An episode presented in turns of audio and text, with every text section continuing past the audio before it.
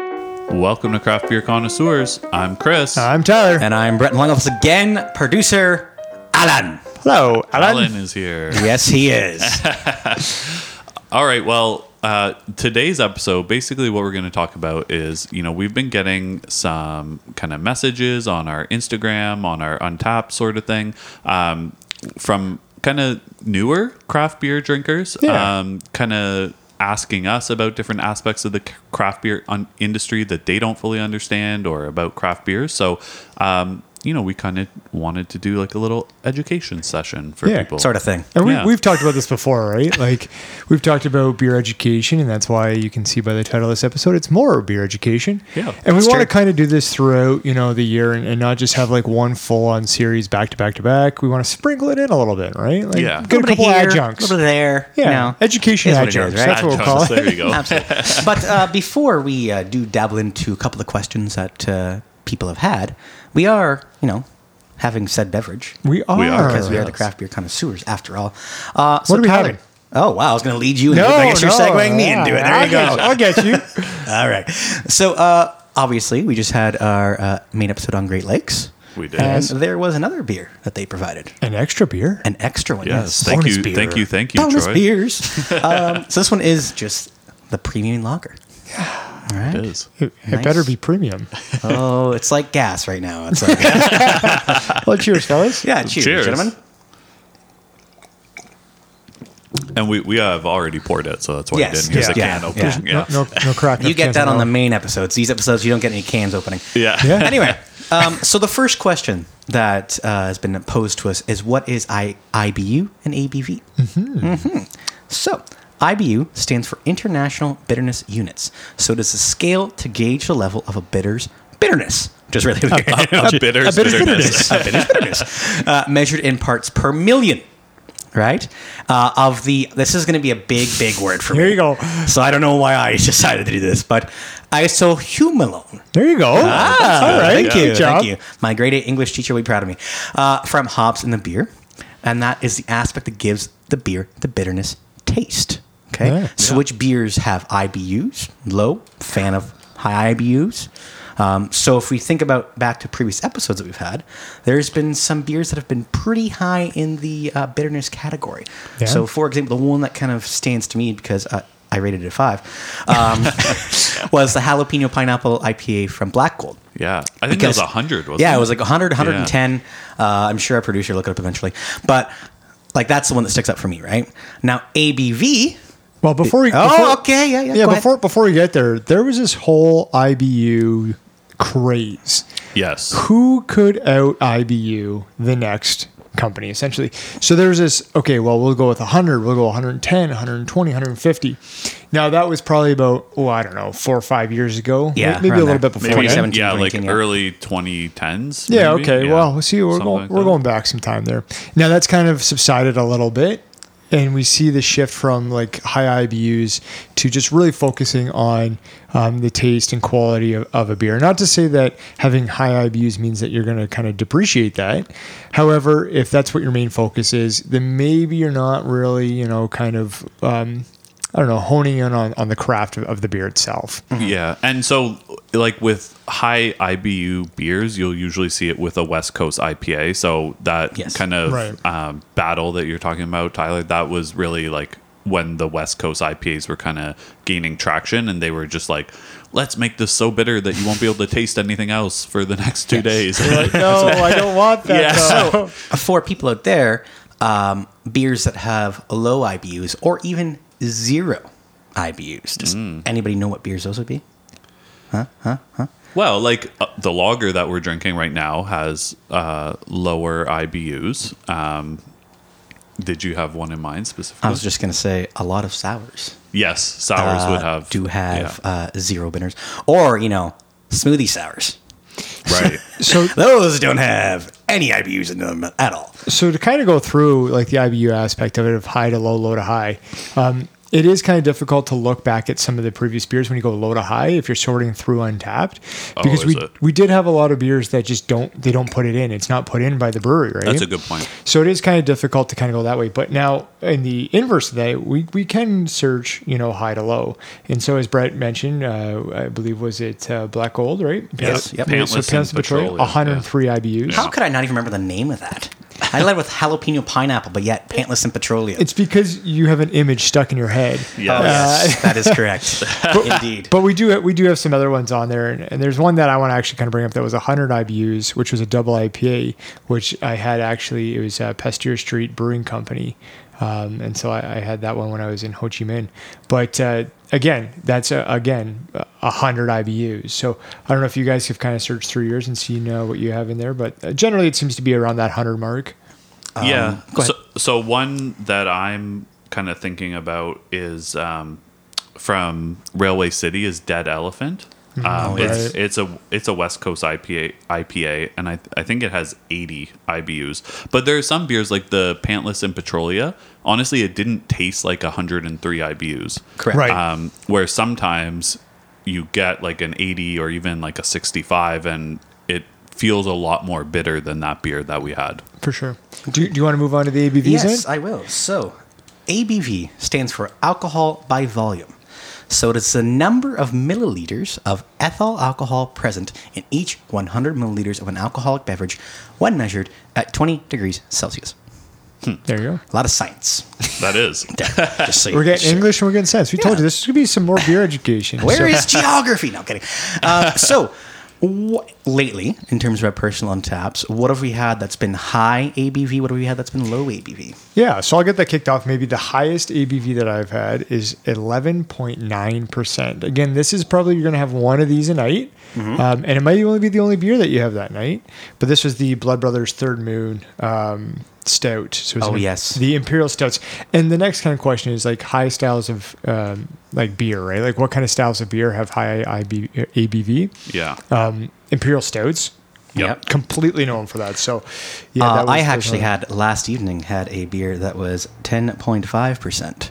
And it Wow. was one of them triple IPAs. And I'll tell you right now, it did not go down like a triple IPA. It Mm-hmm. Okay. went down like a regular IPA. Uh, but Wood Brothers out of Glen Robertson, which is just kind of on the Ontario Quebec border, I had their Tier Trois Un Boucher. Uh, yes, so now French too. I can't wait for recess. but it was no, I already did four point seven five just because it was like Wood Brothers is producing some quality stuff out there.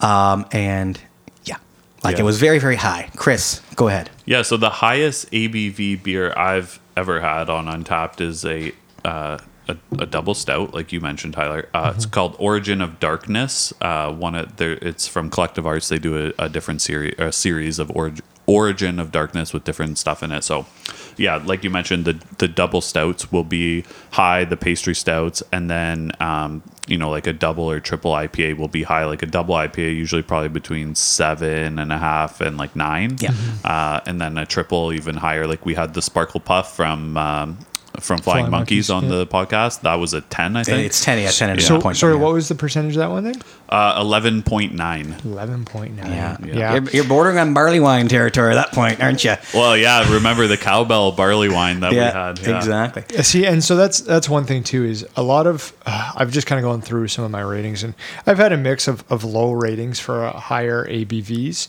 um, and then I've I've got ones that are up in the tens that are four and a halfs and, and four. So I think again, it's how you present the beer, and you don't want to have this ex- like excessively high ABV that when you Yeah. take that sip. That it does just burn. Um, you want to have a good flavorful beer that it can be high in ABV, but it's a very, very delicate balance. That's right. So sometimes you can have a high ABV beer where you can't really taste that high Right. alcohol content, but sometimes you really can. And sometimes you might have a lower ABV beer that you do actually get more of that alcohol. But again, kind of like on the lower end will be your sours generally, and then uh, loggers will usually be like under five percent. So. And, we, and we've seen that too. I mean, just because I don't like it doesn't mean that you won't like it. And, Right. And your palate's going to react different. And I look back to the Almanac, the, the Belgian quad that we had from Cowbell. Yeah. Um, producer at the time did, didn't mind it, enjoyed it. Whereas, you know, I, I give it a 1.75. So Yeah. it's it's how you kind of interpret it. And and just I was just going through my entire just before we move on to the question number two. I actually had a beer from Forked River in February 2020, 11.1 percent ABV, 121 IBUs, Oh wow. What was that one called? green velveteen. Oh, okay. Yes, Interesting. uh, didn't get a high rating. there you go. Anyway. All right. So, number two uh, question that we kind of get frequently is the difference between a pale ale versus a Indian pale ale. Mm. So, you know, the pale ale type of beer, it's it's brewed with mostly pale malts, which makes sense. Yes. Uh, which is kind of like an equal malt to hop ratio. Whereas, like an IPA or an India pale ale um, is, is a hoppy style of beer within the pale ale category. So, we do see like pale ales, Indian pale ales, American pale ales. Um, I think A, a anywhere. lot of a lot of them. Yeah, I think anywhere now is like an Ontario Pale Ale. Yeah, Um, milkshake. you know, like milkshake IPAs. There's pretty much a lot of things is just branded as IPAs almost these days, just Yeah. because IPAs is so well known to the community. Like when you see a new IPA come out, it's like, bam, I gotta grab it. I gotta grab it right away, right? right. Yeah. And I think really it's the distinguishing factor is just because you mentioned the pale ale has an equal malt to hop ratio. IPA is just going to have more hops than malt, right? Yes. Because you're going to get a lot of that hoppy flavor. And then also you'll. I, I would say for a New England IPA, you'll see it kind of probably similar color to a pale ale, but then like a West Coast IPA, you'll see it a lot darker usually than have a, that a like pale uh, ale. burnt orange, Yeah. if you will, right? Right. Yeah. And on and on Untapped, there we go. Uh, there is several kind of variations of the IPA. I think there's about 15, 16, maybe even 17 of them, right? Yeah. Uh, Imperial Doubles, uh, New England's Hazies, Internationals, Milkshakes. And then the Pale Ale category, as I mentioned before, is America's got one, Australia's got one, Belgian, English, International, the Milkshake, the New England Hazy, Canada. yeah, the Czech, Canuck German- pale ale I that know. we just had. so yeah, and that, and that's the thing. So there are uh, varying um, different types, but uh, again, looking at it, it, th- there can be a really good beer in each category, right? Uh, Oh, yeah. It's not like I, I enjoy India pale ales way more than I enjoy pale ales. Uh, you can have really good ones and you can have really bad ones in both categories, and um, there's just a bit of a difference. Yep. Absolutely. Totally. So, uh, kind of the final question that we wanted to touch on that we get a lot is, you know, when you're drinking your beer, you might see those bubbles coming up through the through the beer glass. So, where do those bubbles come from?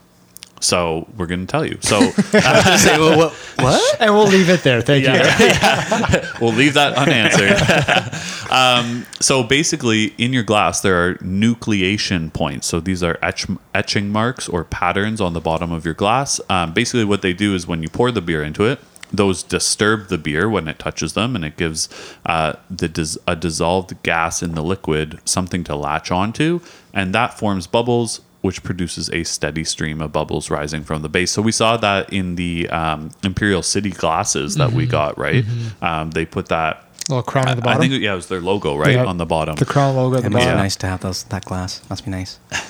anyway, Well, sorry.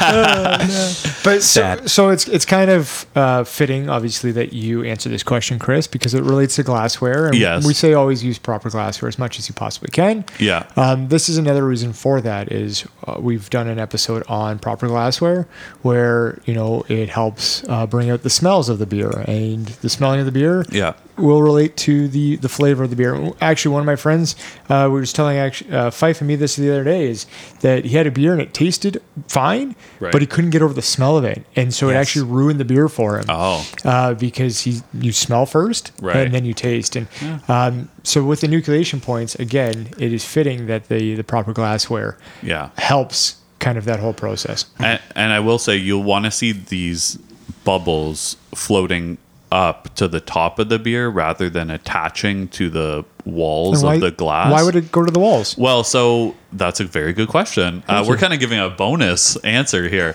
Uh, so a lot of times what will happen is your glass won't be completely clean there may be a little bit of dust on it there may be you know if you towel dry your glass after you wash it Mm-hmm. there may be some lint on it and the bubbles will attach to that on the side of your glass so basically when you're using your proper glassware and you're washing it make sure to let it air dry so that you don't get that bubble attaching to Mm-hmm. I it do find uh, the bubbles attach a lot more when you run them through the dishwasher. yes i hand Depending wash mine, depending so- on you know for sure. what and uh, and that's why you see at, soap you're using. at bars too, where they have just like the, Yes. the water, uh, the glass water, where you just put the glass on top. Of, I don't know the na- technical name of it, but the glass on top the of the water the water squirter? squirter. Yeah, and, and that's why sometimes before I even just crack my beer, I just run it through. Uh, like turn the tap on, Yeah. run my glass through, it, keep it cold, cold the glass, and then just get the water. Uh, I don't one note on that actually. When I was at uh, job site, because you know we I mentioned them pretty much almost every time. But uh, now when they pour the beer off tap, they actually rinse the side of the glass before giving giving you the beer. So they got a sink right there. So they fill it up, kind of tip it a little bit, rinse off the gl- side of the glass. So then you got a nice clear, clean glass. oh, Oh. Yeah. interesting. Very nice. All That's right. good for the untapped pictures. The- Yeah. so it's questions one, two, and three, and a bonus because we like you guys and you like us. So um, that's We gonna- hope. Yeah, we, we do hope. So we hope that we got a little bit more education on that. Uh, Absolutely. so that's gonna be it for today's producer special. Uh, hopefully you learned again a thing or two or three plus bonus. Thanks again for listening. Keep on listening every other Thursday as Craft Beer Connoisseurs releases a new episode, and on our off Thursdays for these unique producer specials. And of course, if you guys have any other beer related questions, send them our way. all right? Please. Yeah. But remember to drink responsibly. Do not drink and drive. So from all of us and producer Alan, I'm Tyler, I'm Brett. And I'm Chris. and together we're the craft beer connoisseurs.